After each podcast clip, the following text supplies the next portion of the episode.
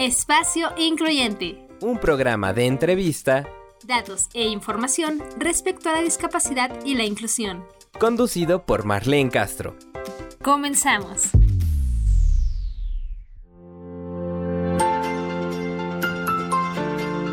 Hola, ¿qué tal? Bienvenidos a su programa Espacio Incluyente. Mi nombre es Marlene Castro y este día les damos la más cordial bienvenida. Tenemos un programa muy especial. Iniciaremos también con una de nuestras nuevas secciones en esta nueva temporada. No lo olviden, si se pierden alguno de nuestros episodios, lo podrán consultar a través de la aplicación Miss Cloud. Y vamos a escuchar ahora curiosidades de la salud emocional y discapacidad con la psicóloga Alejandra Juárez.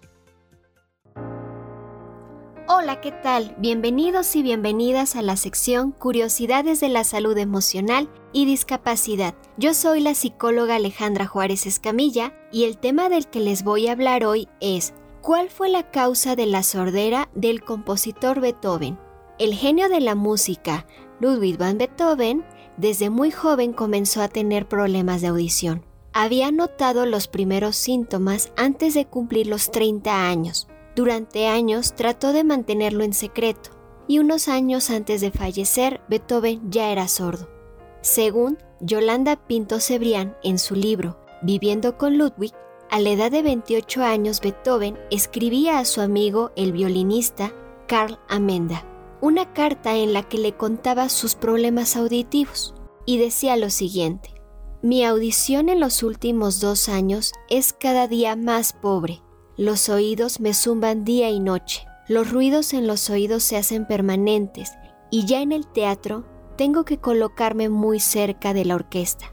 Si estoy retirado, no oigo los tonos altos de los instrumentos. A veces puedo entender los tonos graves de las conversaciones, pero no entiendo las palabras. Mis oídos son un muro a través del cual no puedo entablar ninguna conversación con los hombres. El problema de audición de Beethoven se fue agravando con el tiempo. Es el 7 de mayo de 1824 en el Teatro Imperial y de la Corte Real de la ciudad de Viena, en el que se llevó a cabo el estreno de la novena sinfonía de Ludwig van Beethoven. El compositor tenía entonces 53 años. El público tenía una gran expectativa ya que hacía tiempo que el compositor no producía una sinfonía y porque no había aparecido sobre el escenario en 12 años. Al concluir, el público estalló en ovaciones, pero Beethoven para ese entonces ya era sordo y no escuchaba los gritos de los espectadores. Uno de los intérpretes se acercó a él y le tocó el hombro y le indicó que se girara y entonces Beethoven fue consciente de que su novena sinfonía había tenido un gran éxito. Beethoven pasó los últimos años de su vida casi totalmente aislado por la sordera. El estado de salud de Beethoven empeoró, pues además del problema de audición, presentaba otras enfermedades. Es a la edad de 57 años en la que Beethoven fallece. Durante los años posteriores a su muerte, a partir de la necropsia y varios estudios realizados por médicos, se investigó la causa de la sordera en Beethoven. Y es en el año de 1987 cuando dos profesores de la Universidad de Viena, ambos médicos, escribieron en su libro Las enfermedades de Ludwig van Beethoven, que la causa de la sordera fue por otoesclerosis, la cual inició aproximadamente a los 24 años de edad de Beethoven y se hizo progresiva hasta cuando él tenía 35 años. ¿Qué es la autoesclerosis? Se trata de una enfermedad que de manera inicial afecta al oído medio o al oído interno. Tenemos tres huesos muy pequeños, el yunque, martillo y estribo. El hueso del estribo va teniendo un crecimiento inusual y se va fijando, lo que impide que se pueda mover no puede transmitir el sonido que le llega a través de vibraciones, y es así como se produce lo que se conoce como hipoacusia conductiva. Uno de los síntomas característicos de esta enfermedad son los zumbidos constantes en los oídos y aparece en población adulta joven, entre los 24 a 30 años aproximadamente, y puede afectar a uno o ambos oídos. Por cierto, ¿sabías que el estribo es uno de los huesos más pequeños que tenemos los humanos? Actualmente existen tres tratamientos para atender a esta enfermedad llamada otosclerosis. La primera opción es la llamada estapedectomía, en la que se retira el estribo y se coloca una prótesis. La segunda opción es el uso de aparatos auditivos. Y la tercera es el implante coclear, cuando la autoesclerosis fue avanzando hacia la cóclea. Si has notado que no estás escuchando bien, te sugiero que acudas a una valoración médica. Aquí te voy a compartir los datos de un médico especialista en hipoacusia y otoesclerosis. Es el doctor Juan Carlos Pérez Barrón y el número de su consultorio es el 56780616. Espero que esta información les haya interesado y no olvides sintonizarnos aquí en tu programa Espacio Incluyente. Si tienes sugerencias sobre algún tema el que te gustaría escuchar en esta sección, puedes hacerlas llegar a través de nuestras redes sociales. Hasta pronto.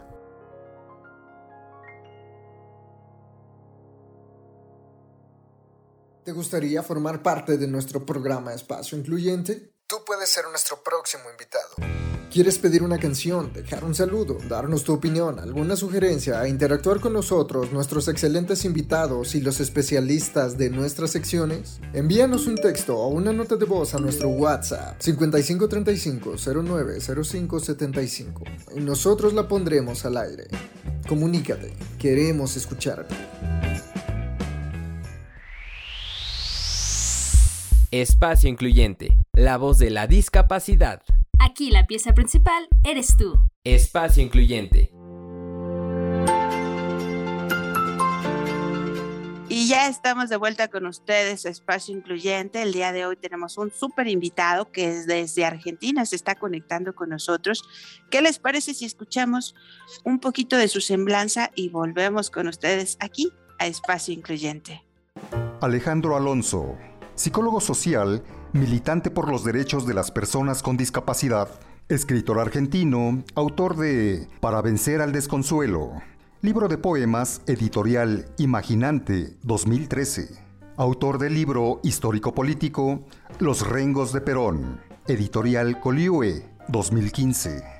Fue perseguido durante la última dictadura militar, sucedida entre los años 1976 y 1983. Además, es músico y compositor de temas populares. Es un ser apasionado y siempre con deseos de mejorar la condición humana. Por todo esto y mucho más, damos la bienvenida a Alejandro Alonso, solo aquí, en Espacio Incluyente.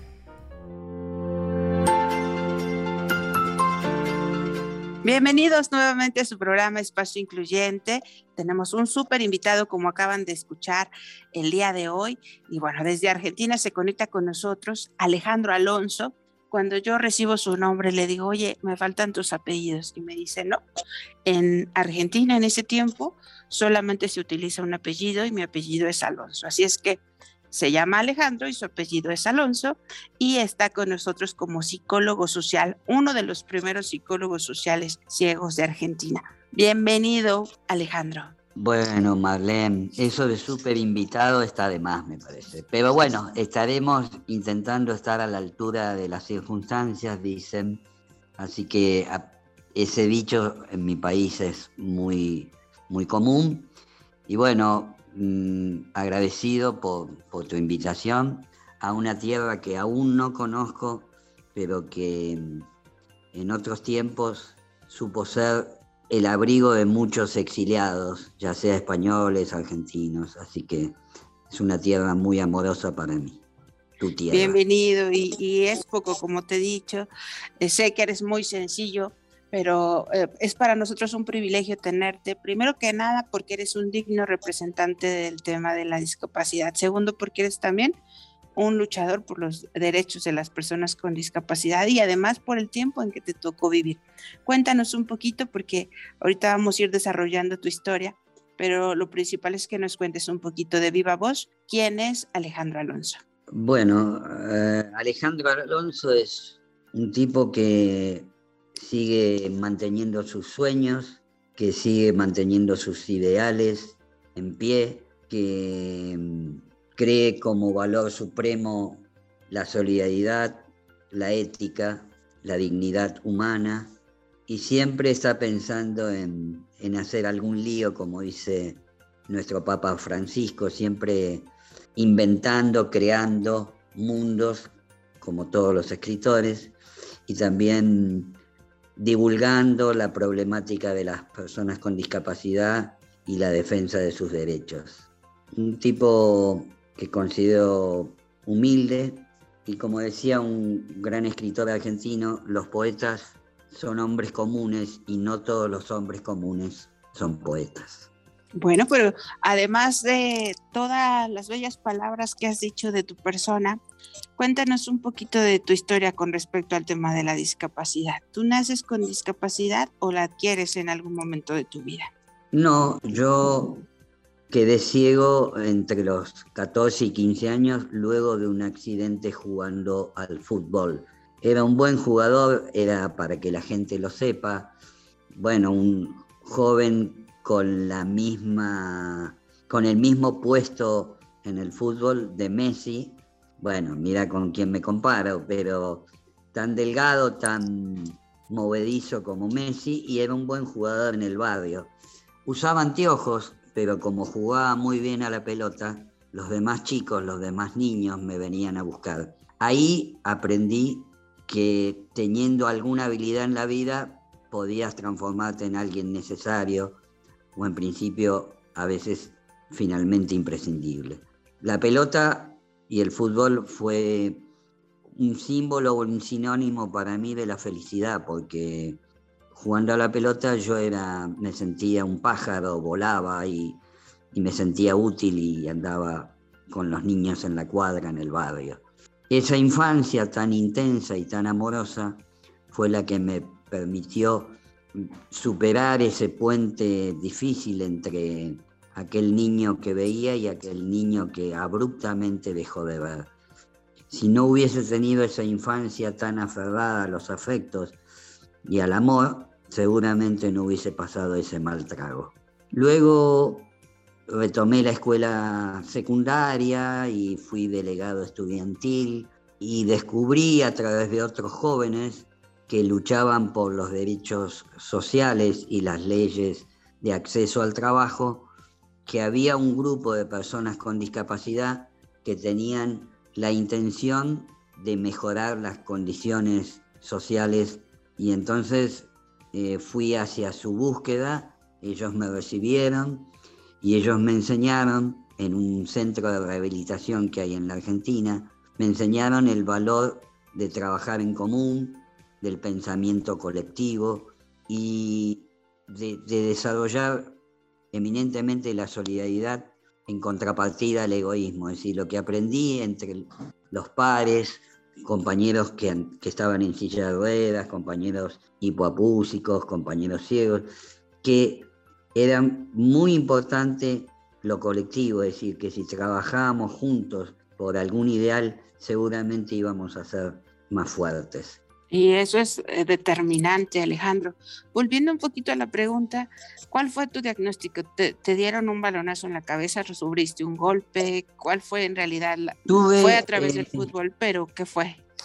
que fue un, lo que se llama un desprendimiento de la retina y yo ya no veía bien de uno de los dos ojos y bueno, por eso era flaquito, menudo y usaba anteojos. Entonces era un personaje, diría, pintoresco, simpático, porque era un, un niño menudo, muy habilidoso, que jugaba con anteojos al fútbol. Entonces eso sorprendía.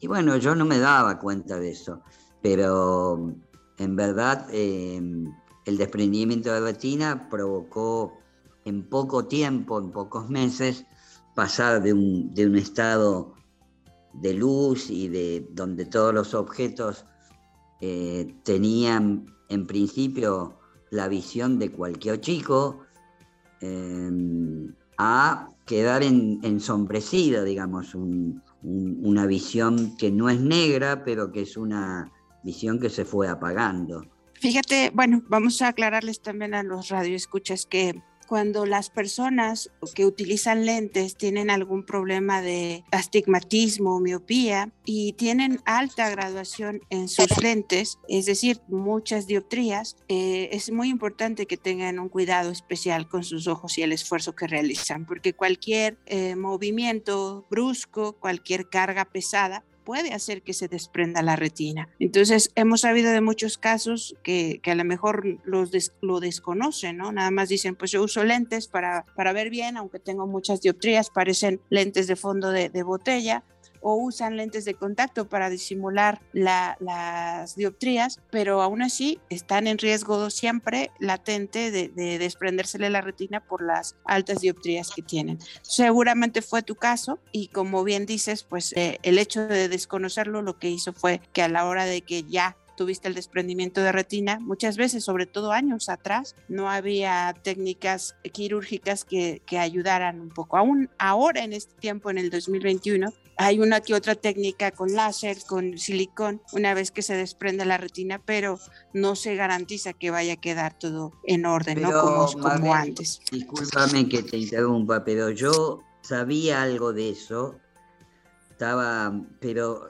era más fuerte la idea de estar dentro, de no quedar afuera de del juego, del juego de los otros niños. Entonces yo asumí el riesgo, obviamente de una manera inconsciente, porque si me decían que me debía cuidar, pero a veces saltaba las paredes de mi casa y me escapaba a jugar con los otros niños. Pero bueno, es, la vida es riesgo. No estoy diciendo, y está muy bien lo que señalas, que hay que cuidarse, pero a los 14, 15 años ¿Quién no, va a desafiar? Claro, ¿y quién no va a desafiar la vida o el mundo? Así es. Pues, ¿qué te parece si vamos a escuchar una de las cápsulas también con una mami que también vive la discapacidad desde muy cerca y vamos a escuchar el consejo del día de hoy con Acá entre Mamis y volvemos enseguida a Espacio Incluyente.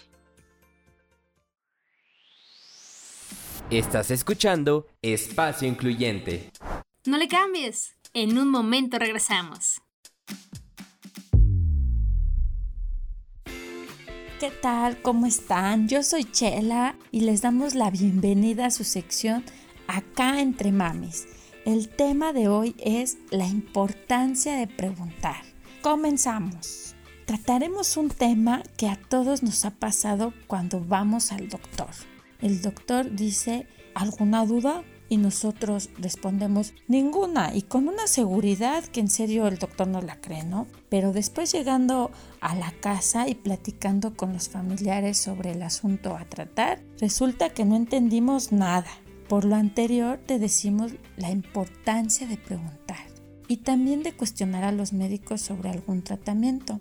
En varias ocasiones, platicando yo con familiares de personas con discapacidad, me he dado cuenta que muchas veces no entendemos por qué se va a llevar a cabo algún tratamiento médico o no sabemos para qué le va a servir a nuestro familiar y es por ello que es vital preguntar el cómo, el cuándo y el importantísimo para qué. Estas tienen que ser parte de nuestro vocabulario al entrar al consultorio médico, para no pasar por situaciones adversas en donde el procedimiento sea inequívoco o no se entienda para qué va a mejorar la vida de la persona con discapacidad. Además, siempre te tienen que explicar los riesgos de los procedimientos quirúrgicos. Y por si no lo sabías, tú como paciente tienes derechos y los tienes que hacer ejercer. Y aquí te voy a mencionar algunos de ellos, los cuales resultan ser los más generales en todas las instituciones de salud aquí en México. El primero es recibir atención médica adecuada. El segundo es recibir trato digno y respetuoso. Nadie te puede faltar el respeto tú al entrar a alguna instancia médica. El tercero es recibir información suficiente clara, oportuna y veraz. Aquí es donde van estas preguntas que yo te comenté anteriormente del cómo, del cuándo, del para qué. ¿Ok? También tú tienes otro derecho que es decidir libremente sobre tu atención. Este es el cuarto derecho. Si tú decides no atenderte en esta institución de gobierno, tienes el derecho de decidir libremente sobre si te atiendes ahí o en otra institución. Y el quinto derecho es otorgar o no tu consentimiento válidamente informado. El sexto derecho es ser tratado con confidencialidad. Nadie puede estar pregonando tu padecimiento ya sea dentro del hospital ni fuera de él. El séptimo derecho es contar con facilidades para obtener una segunda opinión. Si tú decides que la, el diagnóstico o el procedimiento que va a realizar algún médico no es de tu confianza y no obtuviste las respuestas oportunas, ni claras, ni veraces, tú tienes derecho a una segunda opinión y que te den facilidades para obtenerla. El octavo derecho es recibir atención médica en el caso de urgencia. Yo sé que este derecho aquí en México muchas veces no se aplica y si tú sufriste algún, alguna falta en este derecho y que no recibiste atención médica en el caso de urgencias, más adelante yo te voy a decir a dónde puedes acudir para presentar tu queja. Y también tienes derecho a contar con un expediente clínico. Ese es el noveno derecho. Y el décimo derecho es ser atendido cuando te inconformes por la atención médica, como te lo mencionaba anteriormente. Y tú me vas a decir, ¿a dónde voy a quejarme? Por favor, dime. Ah, pues te vas a ir a quejar a la Comisión Nacional de Arbitraje Médico, la cual es la CONAMED. Y esta se creó, entre otros aspectos, para que los usuarios de los servicios de salud puedan presentar una queja por probables actos u omisiones derivados de la prestación de servicios médicos y tanto el paciente como el prestador de servicios de salud quieran resolverla de manera pacífica mediante acuerdos conciliatorios y el arbitraje.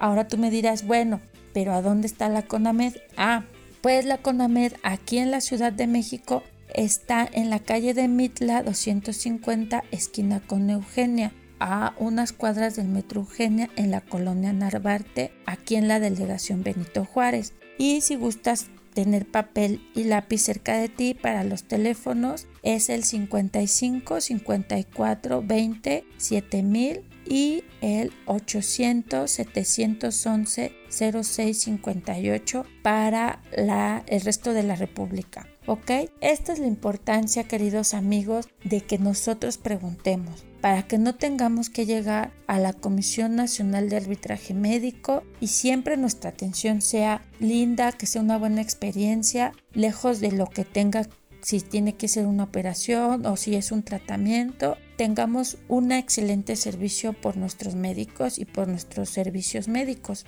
¿Ok? Sin más, les voy a dar el consejo de mamá a mamá, y el cual dice así, no hay mayor discapacidad en la sociedad que la incapacidad de ver a una persona como más. Estas son palabras de Robert M. Hensel, activista en el campo de la discapacidad y poeta. Gracias queridas amigas de su sección Acá entre Mamis. No dejen de mandarme sus comentarios al WhatsApp del programa Espacio Incluyente y les agradezco nuevamente su atención y nos trae emisión de Acá entre Mamis. Hasta la próxima. Ya estamos de vuelta en Espacio Incluyente. Aprende con nosotros.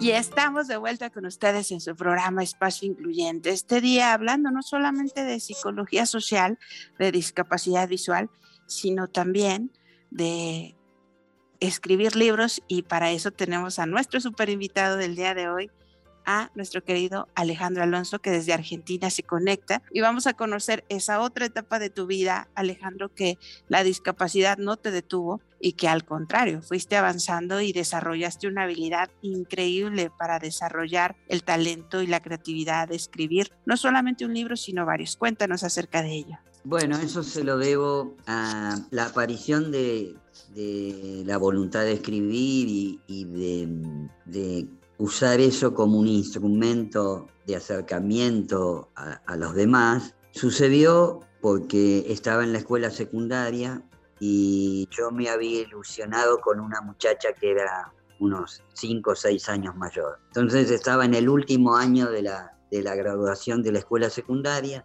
y iba con mi tablilla braille, instrumento con el cual se, las personas ciegas escribíamos, estoy hablando de hace 40 años, y, entonces empecé a escribir desaforadamente una poesía. Ella nunca se enteró, pero yo sí me enteré que tenía en, en el fondo de mi alma, y, y lo puse en la superficie, que tenía ese don, ese deseo, esa necesidad, y entonces apareció la poesía. Bueno, esa mujer, la poesía, nunca me abandonó. La aquella muchacha deseada y fruto de una ilusión, no sé dónde andará, pero debería agradecerle. Y bueno, escribir es como soñar y, poner en un papel todo lo que uno imagina, porque después escribí, eh, mi primer libro se llama Para vencer al desconsuelo, que es un libro de 40 poemas de amor, y luego escribí una crónica periodística detallando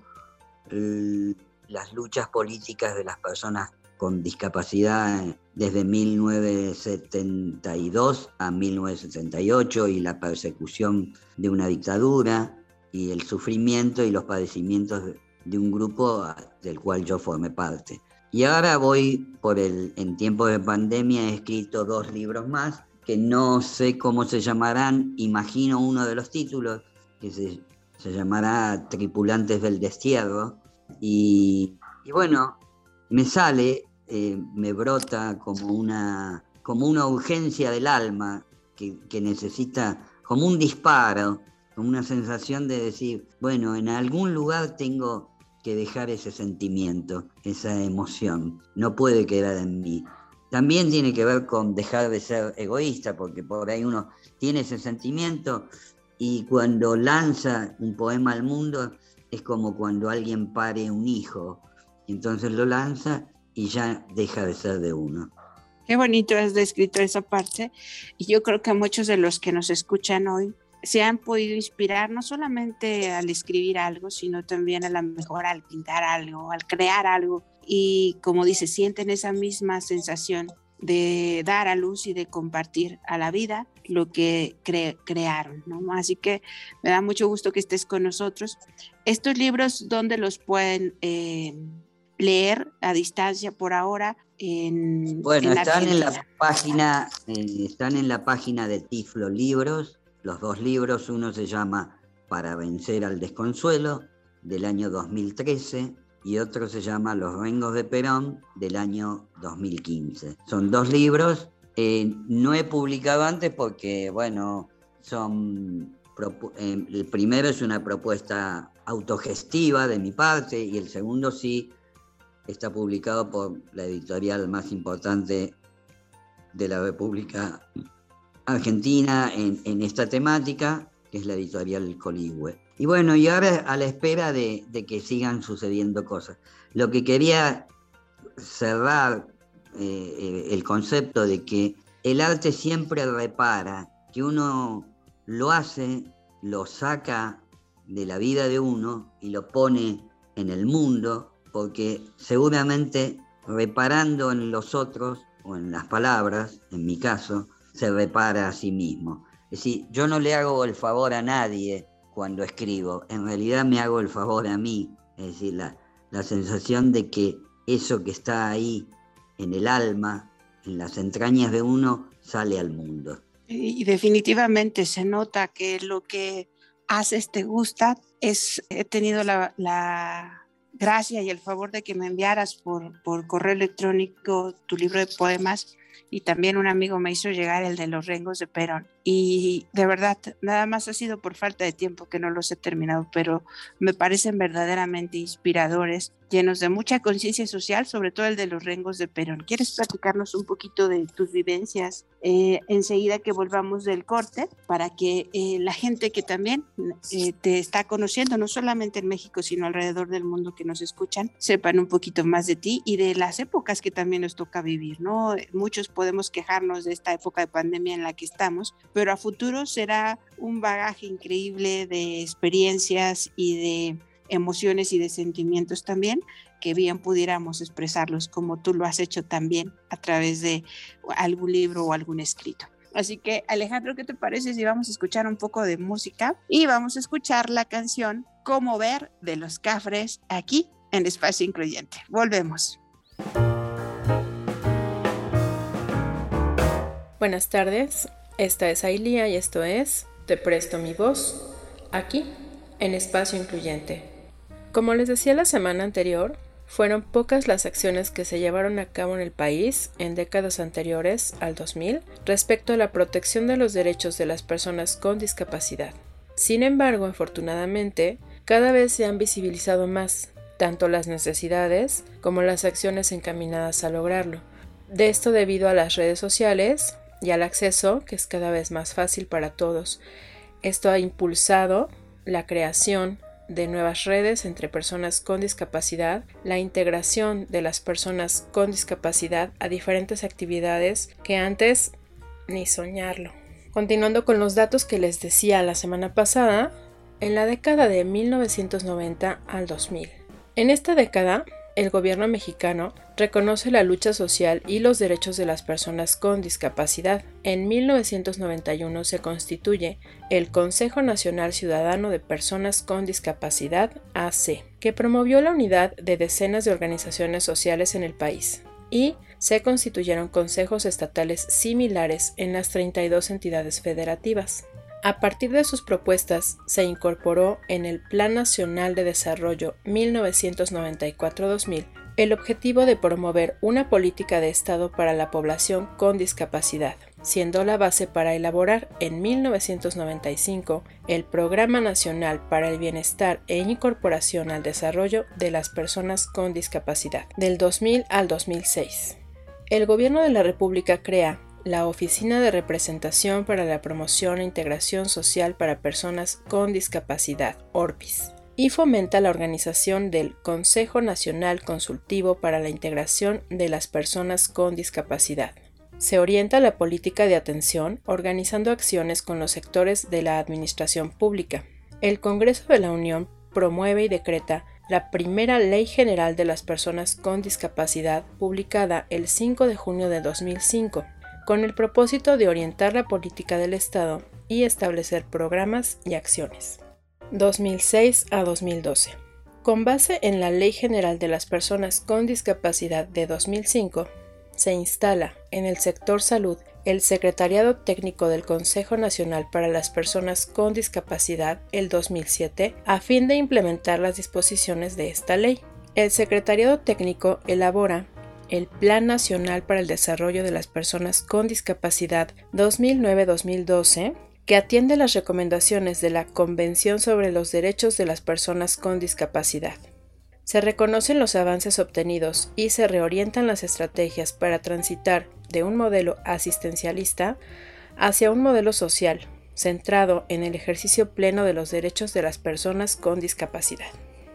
Esa es otra cosa interesante que ha ido ocurriendo a lo largo de las décadas.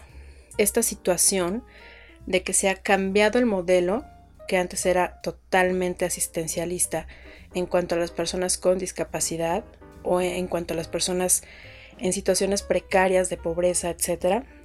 Y ahora también lo que se ha dado son los cambios de términos. Esta cuestión de, por ejemplo, no decirle cieguito a las personas, sino persona con discapacidad visual o con baja visión. Todas estas cuestiones se han ido dando respecto a lo que las mismas personas con discapacidad han, ido pidiendo, han ido alzando la voz respecto a estas situaciones, a estos términos, a este trato de la sociedad en general, y esto ha provocado cambios importantes. A pesar de estas acciones, que van encaminadas a lograr la inclusión y el ejercicio pleno de los derechos de las personas con discapacidad en el país, aún nos falta mucho para alcanzar la meta, por lo que seguiremos aportando nuestro granito de arena desde nuestro lugar. Yo sigo siendo Ailía y esto sigue siendo Te Presto mi voz. Nos seguimos escuchando en Espacio Incluyente. Muchas gracias y hasta la próxima. ¿Te gustaría formar parte de nuestro programa Espacio Incluyente? Tú puedes ser nuestro próximo invitado.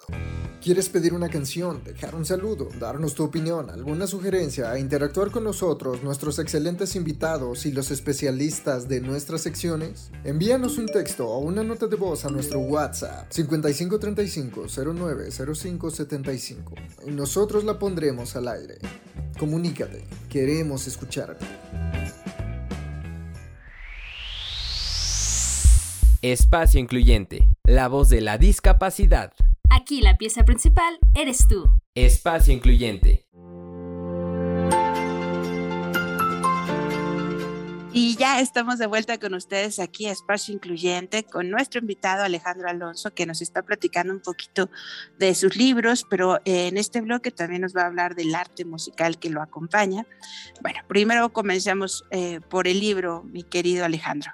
Bueno, eh, el, el libro que quizás ha tenido mayor resonancia es el libro Los Rengos de Perón, que es la crónica de un militante que he sido yo, eh, que va narrando la experiencia de un joven que no, no sabiendo demasiado de política, se va metiendo en, un, en una nebulosa, la nebulosa de su tiempo, de los años 70, la convulsión social digamos, quiere, he querido contar que uno es el producto de un tiempo en el cual se ve inmerso eh, en situaciones que no son explicables formalmente ni por la categoría política, sino es un joven que se acerca a otros jóvenes y esos jóvenes le hablan de la revolución, pensá que eran los tiempos de Ernesto Guevara, los tiempos de la Revolución Cubana, de Salvador Allende. Entonces, es el impulso de la juventud la que me lleva a estar metido en esto de la, de la participación política. Y luego vino la noche difícil como otros países de América, las dictaduras y, y el echarse a andar para salvar la vida. Y entonces quizás lo que tiene de significativo es que fuimos un grupo de personas con discapacidad, militantes políticos perseguidos por una dictadura, cosa no común. De hecho, en la Argentina hay algunas personas con discapacidad que aún permanecen desaparecidos. Y lo que yo intenté hacer junto con Héctor Ramón Cuenya, un poeta que me acompañó en la escritura de este libro, es soltar los demonios, es decir, poder decir lo que pasó en mi país y lo que pasó en particular con las personas con discapacidad. Pero no en el sentido estrictamente político, sino también como una obra amorosa, es decir, que cualquiera que lea el libro diga, ah, también las personas con discapacidad podían hacer esto, también tenían conciencia política, también creían en una revolución, también creían en cambiar el mundo, es decir, también tenían una intensidad amorosa, por lo cual tuvieron estos desafíos. Solo teniendo una vocación profunda de amor y de entrega, se pudo haber logrado lo que se logró. De hecho, se logró en aquel entonces la ley más importante en materia laboral en la República Argentina, que aún hoy se nombre y se nombra esta historia. Es decir, cuando en mi país se nombra la historia de los movimientos sociales en relación a la discapacidad, no se deja de mencionar la historia del Frente de Lisiados Peronistas. Wow, qué increíble. ¿Y cómo fue que te empezó también a apasionar la parte de la psicología social? Sé que también estuviste a cargo de una escuela, también de las primeras allá en Argentina. Cuéntanos un poquito antes de irnos al tema de la música. Uh, me pasaría a hablar horas contigo, así que te, comprometo para otras charlas, ¿eh? claro que sí. Sos, sos, muy amorosa, entonces, viste que los argentinos dicen que son muy galantes. así es, así es. Cuéntanos, resúmenos por ahora y seguramente tendremos otra oportunidad después de la persecución política y haber salvado la vida, yo sentía que tenía que, dar algo, que tenía que dar algo. Entonces, la psicología eh, había entrado en, en la universidad pública y me había tenido que ir para salvar la vida. Sin embargo, después estudié psicología social con esa idea de reparar mm, la vida de los otros. Entonces, aquel dolor que había sufrido y padecido cuando era adolescente, yo sentía que podía ayudar a otras personas con discapacidad y a otras personas que no tenían discapacidad. Ese fue el motor, el principal motor por el cual estudié psicología social. Y bueno, durante muchos años fui docente, fui un docente que transmitió con compromiso y también donde la gente te ve actuar, te ve funcionar, dice, ah, pero esta persona, a pesar de su situación, tiene la intención, el compromiso y la capacidad de intentar trabajar. Bueno, ese fue la mayor motivación. ¿Y la música te ha acompañado toda la vida o fue también en algún momento específico? No, cuando era chico, cuando no, no, aún no había quedado ciego, caminaba por la calle y había una niña que me gustaba. Siempre fueron las mujeres las causales. Sí, es lo que veo, muy enamoradizo tú. claro, claro. Había una niña que me gustaba porque lo que más me gustaba, una vecina, lo que más me gustaba es que usaba anteojos como yo. Le quedaban mejor que a mí. Entonces yo ahí se llamaba Alicia y le empecé caminando por la calle solitariamente, yendo a, la escuela, empecé a cantar y, le, escribí, Alicia, recuérdame que te ame una vez más. Toda la fantasía de un niño. Y ahí empezó, con la, empezó la melodía, se cayó las palabras de mi, de mi alma y también las melodías. Y ahí empezó la idea de hacer música. Apenas sé tocar el piano, pero en muchos casos me sale la melodía y la letra a la vez. De hecho, en tiempos de pandemia he terminado un disco con todas canciones mías que se llama Ángeles Perdidos. Pues qué increíble tenerte con nosotros, como lo dije desde el principio. ¿Y te gustaría decir algún mensaje antes de que nos despidamos, dejárselo aquí al auditorio para cuando nos escuche, eh, sea como un mensaje quizá de reflexión, quizá de motivación, que, ellos puedan escuchar desde el distanciamiento que están viviendo? Digamos, no soy un pastor, no lo quiero ser tampoco, pero sí soy una persona que a pesar de los padecimientos, padecimientos que tienen casi todos los seres humanos, eh, creo en la vida, creo que la vida tiene claros y oscuros, momentos de sombra y momentos de luz, y, que hay que dar, y hay que brindarse y hay que amar intensamente, no solo a, una pareja, hombre, mujer, mujer, mujer, no importa. No es la categoría de lo sexual, sino hay que entregar, dar, compartir, porque eh, es la única manera de ser feliz, poder brindarse con cautela, pero brindarse y entregarse a la pasión, a la pasión de, un, de, escribir, de hacer música, de pintar, de, de, salir a la calle, de encontrarse con otros. Un símbolo principal de la salud mental es poder encontrarse con los otros, aún con los contratiempos que significa encontrarse con otros, y tener confianza en que lo colectivo sana, siempre compartir con otros sana y en cambio quedarse solo en la casa, aislado, eh, de manera individual, eso enferma. Y siempre uno, esto es una frase mía que no tiene que ver con la poesía, pero siempre uno enferma por lo que no dice, por lo que calla. Entonces hay que decirlo de, de la mejor manera posible, pero hay que dialogar, hay que hablar de lo que a uno le pasa y hay que tratar de acompañar, no digo enfrentar porque es una palabra por ahí chocante, pero hay que traspasar los muros del dolor y transformarlo en belleza. Gracias, Alejandro Alonso, por estar con nosotros, por dejarnos esta bella reflexión este día y agradecemos a todo el equipo de producción, el día de hoy a Mara en la postproducción y por supuesto a todo el equipo. Eh, nos escuchamos la próxima semana. Mi nombre es Marlene Castro sigan escuchando Espacio Incluyente. Nos vamos con la cerecita del pastel. páginas que trascienden y hasta la próxima. Bienvenidos sean todos los radioescuchas que se dan una vez más la oportunidad de escuchar páginas que trascienden. Les aseguro que no se van a arrepentir. Les voy a contar la historia de un actor cuya vida no ha sido nada fácil, sobre todo desde que le diagnosticaron Parkinson cuando tan solo tenía 30 años.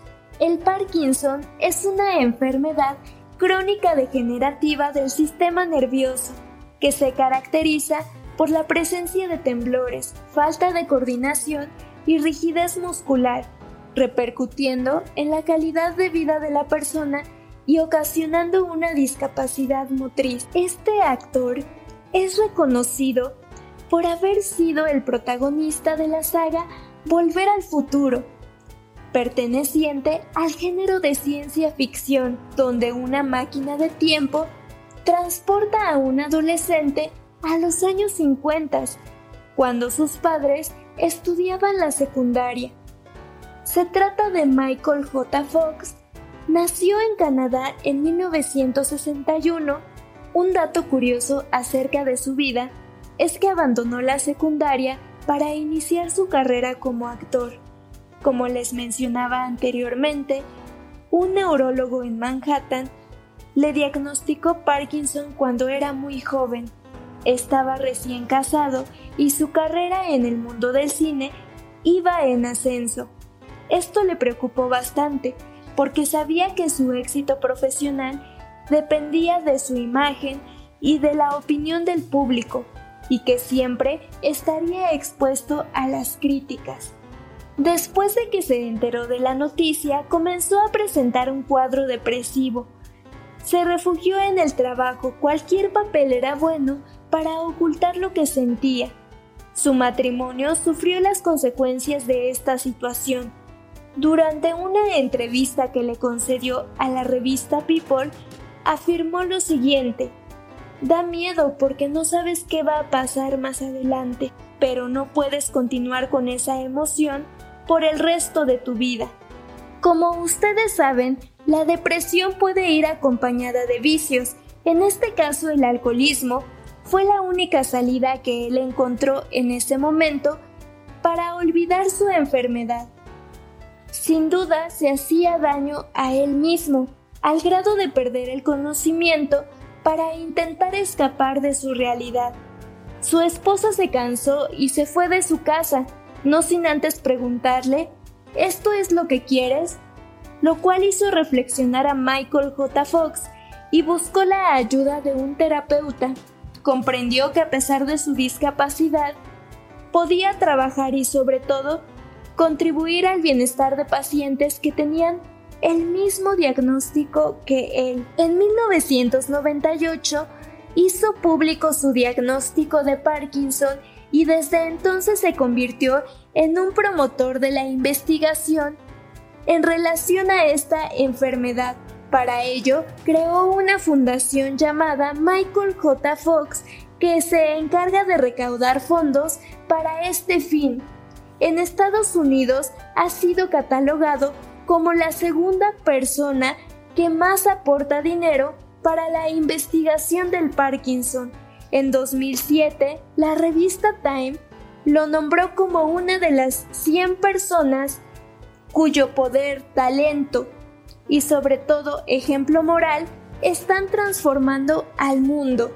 En 2010 recibió un doctorado honorario en medicina por su contribución a la investigación del Instituto Karolinska y la misma distinción pero en leyes por parte de la Universidad de Columbia.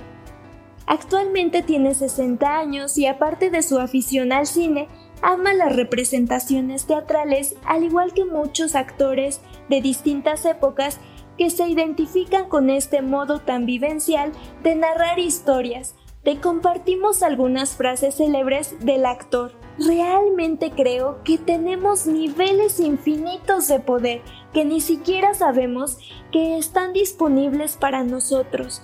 2. La dignidad de uno mismo puede ser destrozada y burlada cruelmente, pero no puede ser quitada a menos que sea entregada. 3. Soy un poco reservado, pero es maravilloso darme cuenta que la gente se preocupa por mí de una manera muy profunda y que existe un vínculo entre un actor y su audiencia. Ni siquiera sé cómo describir ese sentimiento. Ahora que conoces un poco más acerca de la vida de Michael J. Fox, ¿qué opinas con respecto a la película Volver al Futuro? ¿Qué relación existe entre las emociones y la discapacidad? Por último, ¿qué información tienes sobre el Parkinson?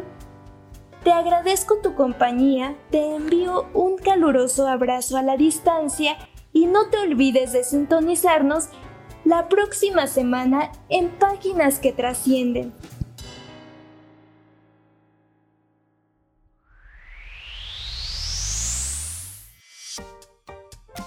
Esto fue Espacio Incluyente con Marlene Castro un espacio donde la pieza principal eres tú. Acompáñanos en nuestra próxima emisión